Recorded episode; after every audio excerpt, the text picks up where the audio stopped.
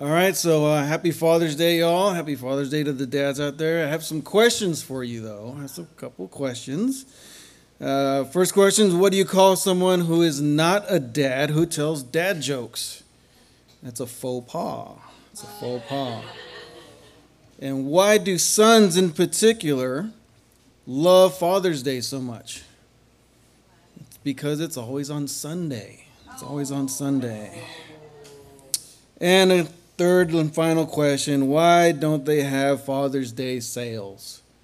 It's because fathers are priceless. That's why.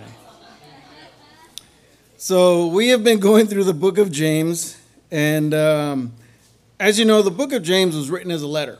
So, it doesn't have, you know, it wasn't broken up into these chapters and verses that we have in our Bible. And so, here in uh, as we continue, he's been continuing from what we read in chapter 3 last week, uh, where he contrasted the wisdom of the world versus his wisdom, the wisdom from God. Verse 14 in chapter 3, it says, If you have bitter envy and selfish ambition in your heart, don't boast. So, right there, you have three elements or seeds of conflict you have envy or jealousy, you have selfishness, and you have pride or boasting. With that in mind, let's get right into the strife and battles within the church. So we're going to be in James chapter 4, and I'll be reading out of the CSB version. So starting with the first two verses. It said, What is, what is the source of wars and fights among you? Don't they come from your passions that wage war within you? You desire and do not have, you murder and covet and cannot obtain. You fight and wage war. You do not have because you do not ask. Now remember, this letter was written to a church. Wars and fights in the church? Yep. Many times the battles among Christians are bitter and severe. And the root of these battles is always the same it's the root of carnality and the internal war within the believer regarding the lusts of the flesh. Uh, Romans 7, beginning in verse 14, describes this inner turmoil where he talks about, you know, the good that I want to do, I don't do. And the sin that I don't want to do, that's what I end up doing. There's that internal battle. I want to do what's right, the things of the Lord, the things that please the Lord. But my body, this flesh says, nah, bro, let's go do this instead. You know you want to anyway. In 1 John 2:16, it talks about the lust of the flesh, the lust of the eyes, and the pride in one's possessions. So, what are those things that you desire? Is it attention? Is it money? Is it pleasure? You know, we get jealous over other people's stuff or their status, maybe a car or a boat, a promotion, maybe even their spouse. Now, here's don't get jealous over a boat. Okay, just don't. You know what boat stands for, right? B O A T. Bust out another thousand. You just keep putting money out there like that. You know, they say the two best days of boat ownership is boat is day number one when you buy it, and the second best day is the day you sell it. So someone buys a boat, don't be jealous over that. It might look nice and all that, but just remember, bust out another thousand. But ultimately, it's all about pride and selfishness in our hearts, right? So we covet and murder.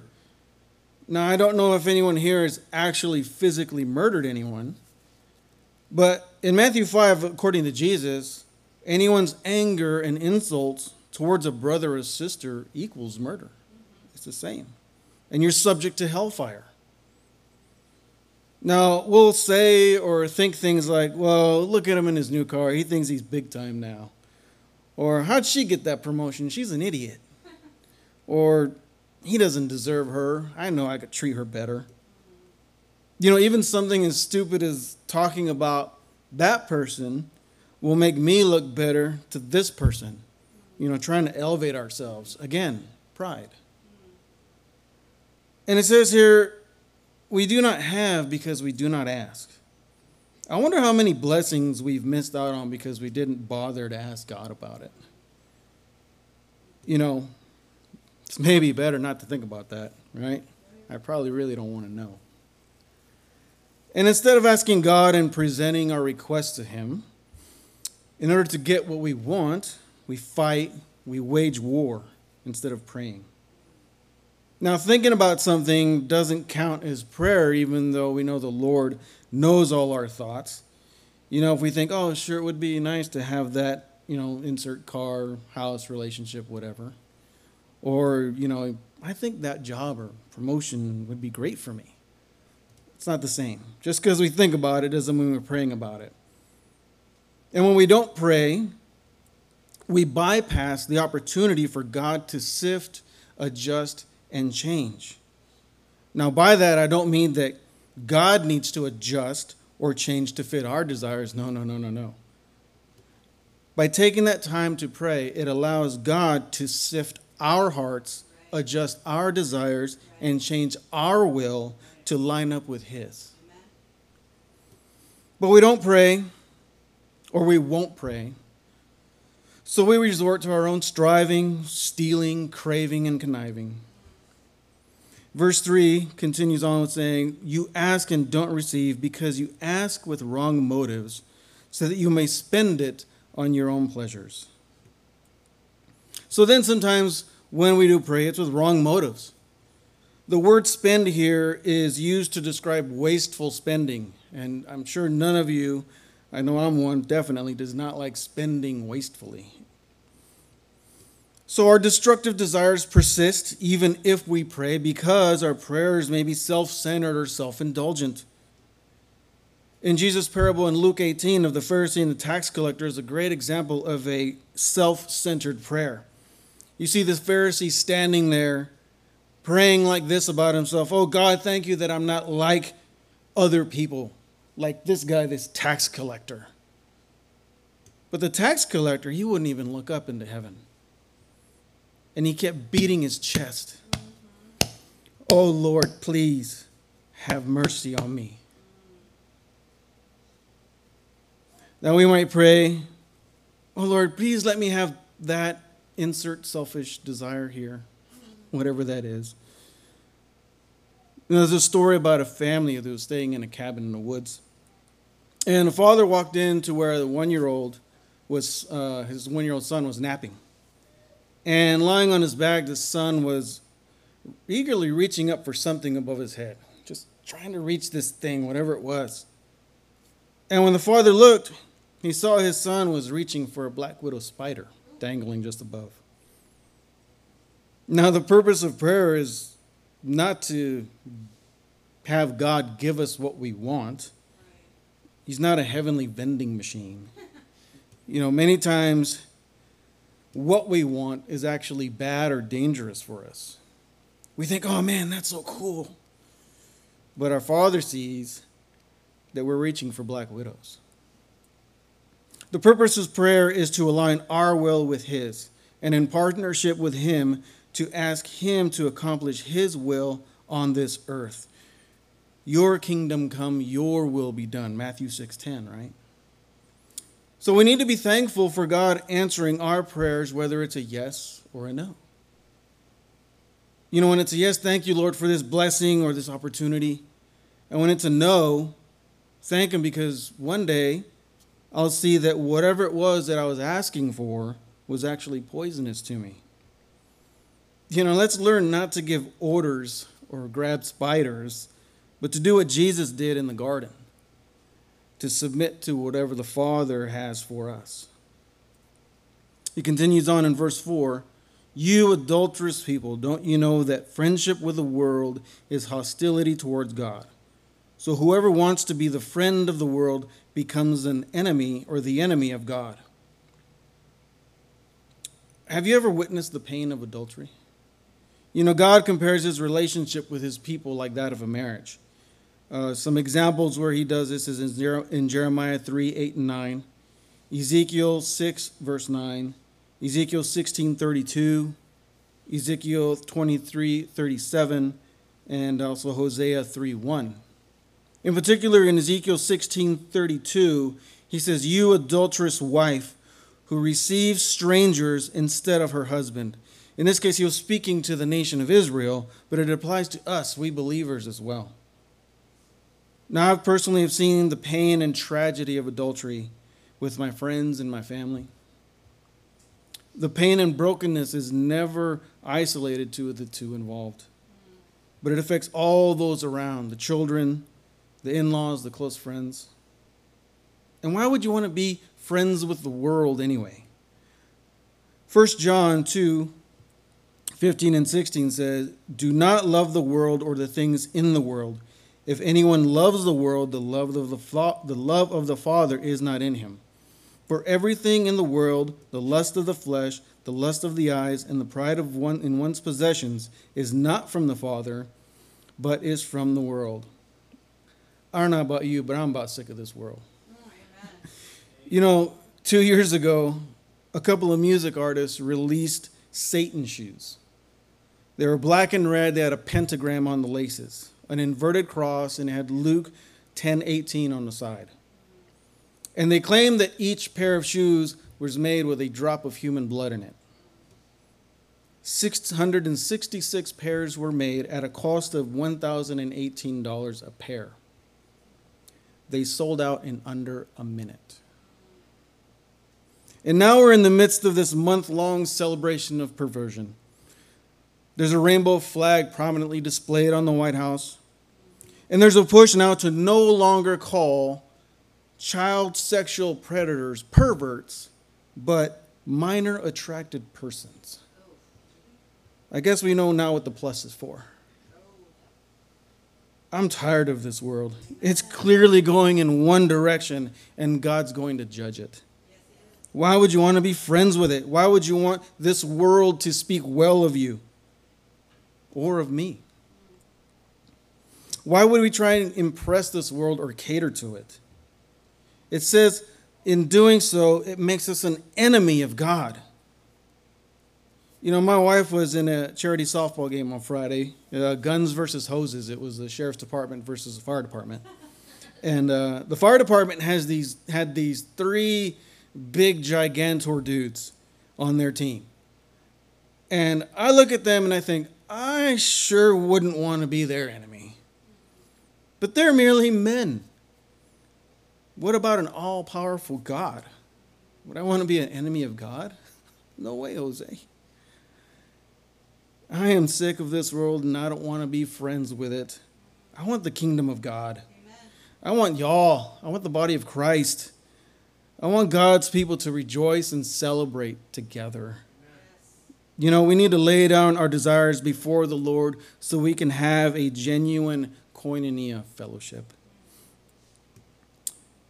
He goes on in verse 5 Or do you think it's without reason that the scripture says, The Spirit he made to dwell in us envies intensely? Now, James may be alluding to a few different scriptures Exodus 20, uh, verse 5, Exodus 34, 14, or Deuteronomy 424, there's really no clear uh, indication of which particular scripture uh, he's referring to. It may just be a group of scriptures. And what we need to remember is that there is a lust in your flesh that still wants this world, it's still in there. But God is jealous for you like a father is for his child. The spirit that God put in us wants the best for us. Jon Courson wrote, when we talk about grieving the Holy Spirit, we must understand the Spirit is grieved not because we've hurt him, but because seeing what's ahead for us, if we continue on the path we're on, he hurts for us. Dads, it's kind of like if your daughter brings home a biker gang, biker gang member. Now, you might like the bike. I personally probably would check out the bike because I'm kind of a bike guy. But dude's got a joint in his mouth, smelling of whiskey. he's got a skull and crossbones tattooed on the back of his head. Look, I don't have that. Just for clarity, I do not. All right? And he's like, hey, Pops, I like your daughter. Now, you're their, maybe your daughter, though your daughter thinks that uh, he's so dreamy, you can see the pain and hurt coming her way if she goes off with this punk right? And the Holy Spirit feels the same way for us. Just like a, our us, we dads, over our daughters. The spirit within us doesn't want us to be distracted and carried away by the desires of this world. Verse 6 But he gives greater grace. Therefore, he says, God resists the proud, but gives grace to the humble. Proverbs 6 tells us there are six things God hates. Guess which one is number one on the list? Pride. That's right, pride. While studying, I came across this prayerlessness is the truest indicator of pride. When I don't pray on a given day, I'm saying, I got this, God. I don't need you today. I can handle it. This hit me hard. I had to stop what I was doing and ask God for forgiveness, to forgive my prideful heart, because I have not been praying like I should or I need to. God resists the proud. The word resist here means range oneself against or set a battle array. Basically, God's getting in battle formation against the proud. And pride, pride is the seed of most other sins. It was found in Satan, so he was cast out from heaven. Jesus, on the other hand, he lived a life on earth of humility. Jesus, when speaking of himself, said, Learn from me because I am lonely, lowly and humble in heart.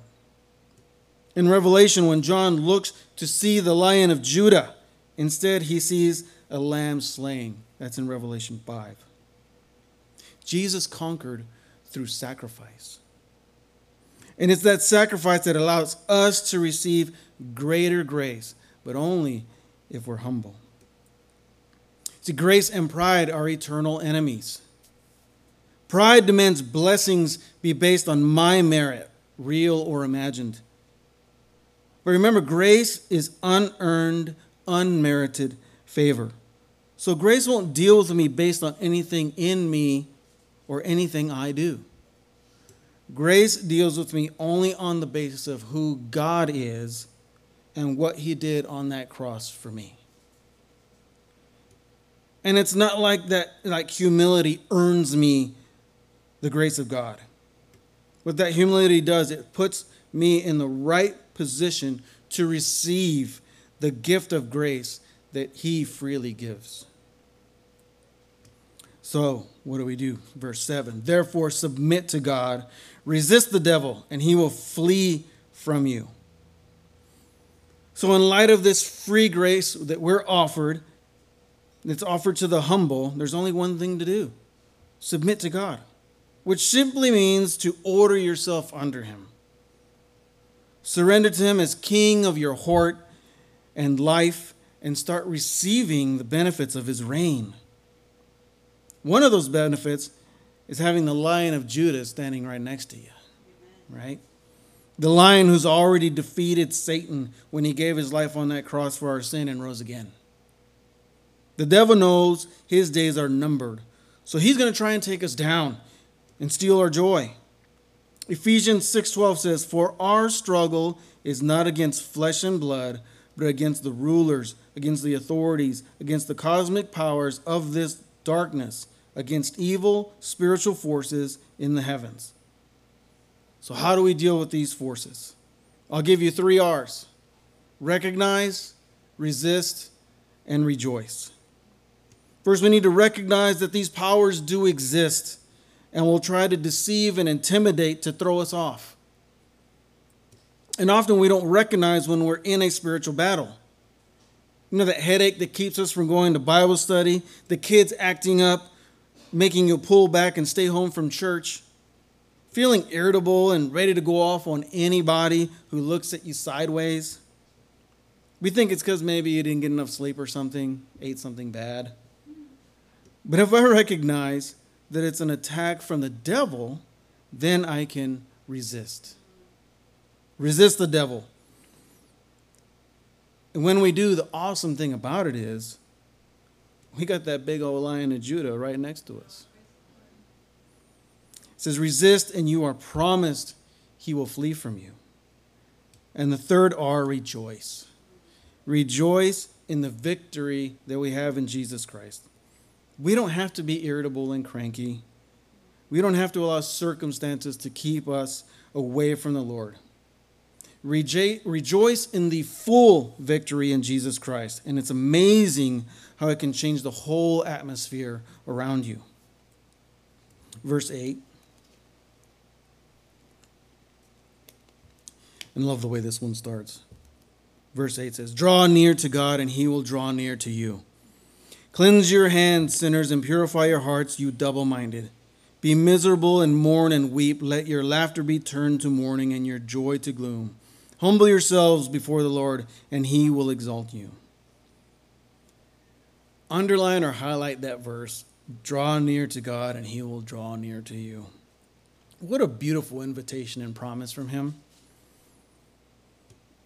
It doesn't say, you know, he might draw near or he can draw near. No, it says he will draw near. So, how do we do our part? How do we draw near? How do we do that? Well, you're doing it right now. You're in fellowship with his saints, you're being fed the word of God, and you can read the word of God on your own. And you can ask God to speak to you while you're reading it, and he'll do so. Again, prayer is time that you can spend alone with him. Just get alone somewhere, just you and him, and talk to him. Pray to Him, listen for Him. Now, I've heard people say, and you probably have too, that, you know, I feel like God is far away.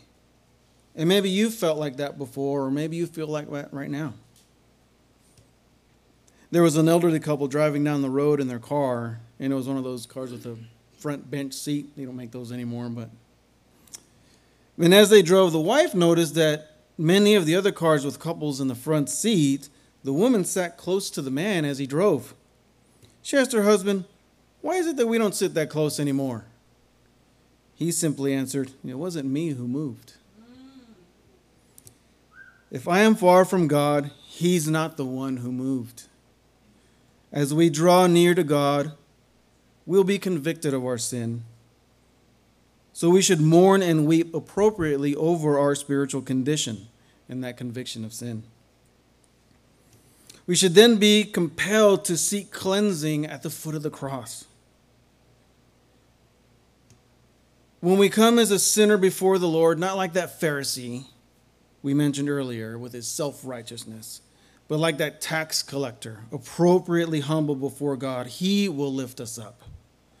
God gives grace to the humble. Grace that unmerited, unmerited favor of God always lifts up. Verse 11 Don't criticize one another, brothers and sisters. Anyone who defames or judges a fellow believer defames and judges the law.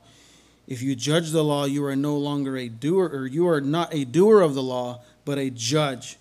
There is one lawgiver and judge who is able to save and to destroy. But who are you to judge your neighbor? What law could James be talking about here? The law of love. Galatians 5:14 says the whole law is fulfilled in one statement, love your neighbor as yourself. This law would change the world if we all followed it. If we criticize or, or pass sentence on a fellow believer, we're no longer loving them, but judging them. Our job is to love. It's God's job, it's God's job to judge and to convict and to pass sentence. Who do we think we are passing judgment? We're putting ourselves above God.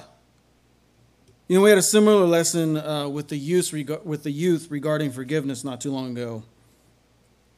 And I was telling them, when you know, when we say or think, "I can never forgive them for whatever, whoever it is," when you say something like that, then you're saying your standard is higher than that of God Almighty. God who says he will forgive all who believe in his son, Christ Jesus. I don't want to be there. I'm not in that position. Verse 13, he says, Come now, you who say, Today or tomorrow we will travel to such and such city and spend a year there and do business and make a profit. Yet you do not know what tomorrow will bring, what your life will be. For you are like a vapor that, disappear, that appears for a little while, then vanishes. Instead, you should say, If the Lord wills, we will live and do this or that. But as it is, you boast in your arrogance. All such boasting is evil. Again, pride makes us think that we can plan our lives independent of God. You know, our plans should be made with a constant awareness of the sovereignty of God.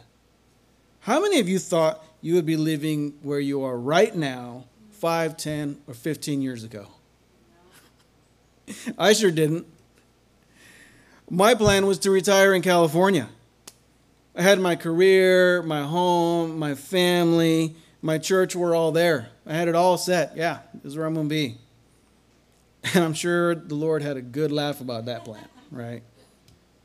Or maybe he sighed and said, Ah, son, I have much better plans for you.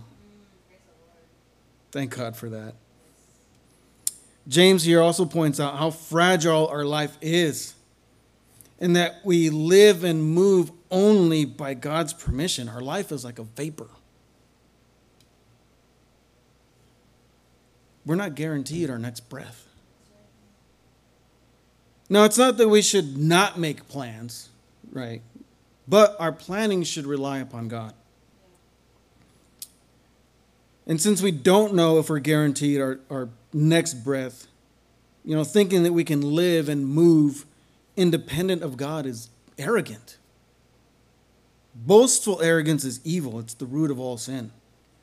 The same sin that got Lucifer kicked out of heaven. You can read about it in Isaiah 14 12 through 15.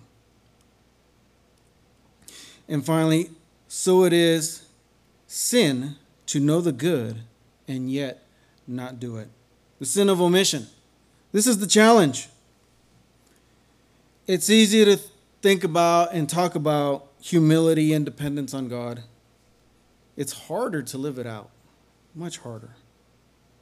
You know, we must put our own desires and cravings under submission to the Lord. And that in itself can be difficult because we want to hold on to these things. Like we want that control, right? No, we need to give those things God. James has been pointing out throughout this book what we should be doing, right? And as we learn about the mind and the things of God, we're accountable to Him. You know, in summary, we need to submit our will to God's will. Let's pray. Father God, thank you so much for this lesson. Lord, thank you for sometimes the hard lessons that you give us as we read your word. They make us really look internally and see where we fall short. Thank you for your grace that is new every day. And Lord, for your son Jesus who died on that cross and rose again, took on our sin, paid the price for it, so that we can freely come to you as we believe upon him, Lord, and put our requests into you. Lord, help us to remember to make our will your to make our will compatible to yours to, to change us not my will, Lord, but your will be done. Father, help us all to submit to you, to bring ourselves under bring ourselves under your authority and to remember you every day. That we need you every day. And to ask you to just be with us daily and to uh, Lord just guide us as we go. Father, continue that work in each and every one of us.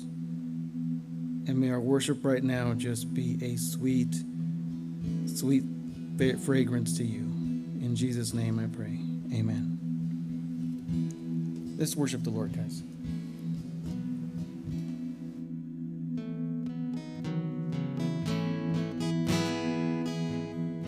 Stand and worship with us.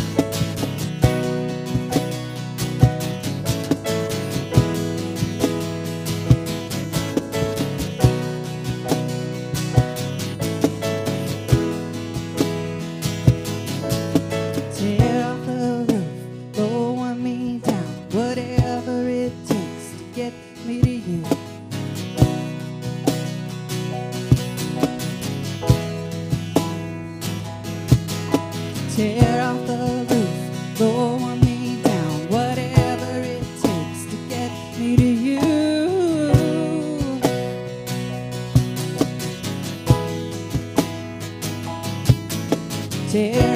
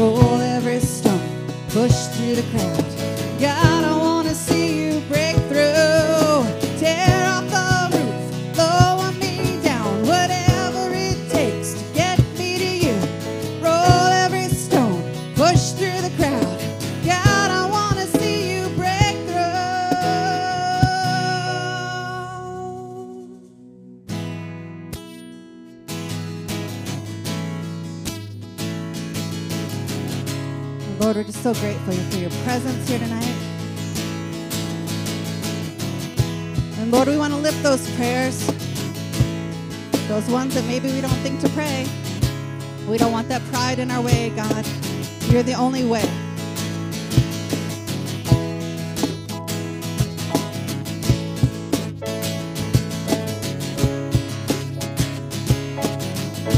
You're the way, Lord. Through every battle. Whoever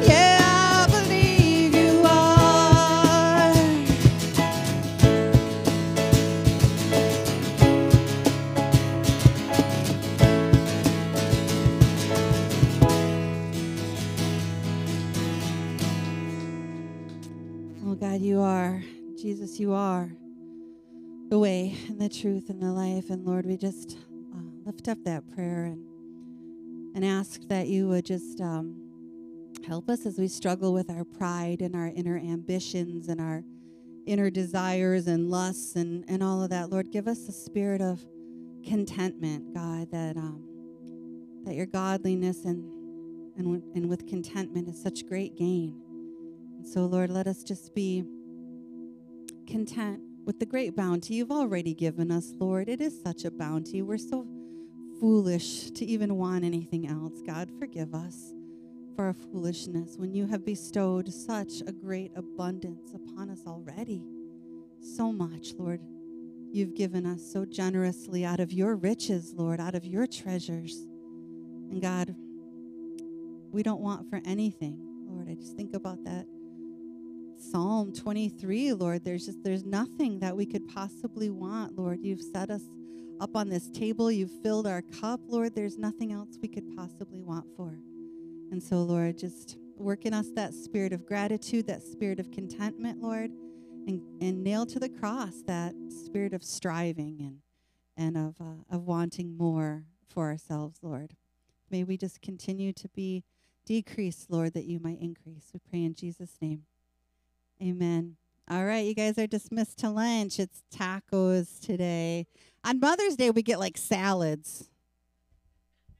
Y'all get tacos. So go enjoy your tacos.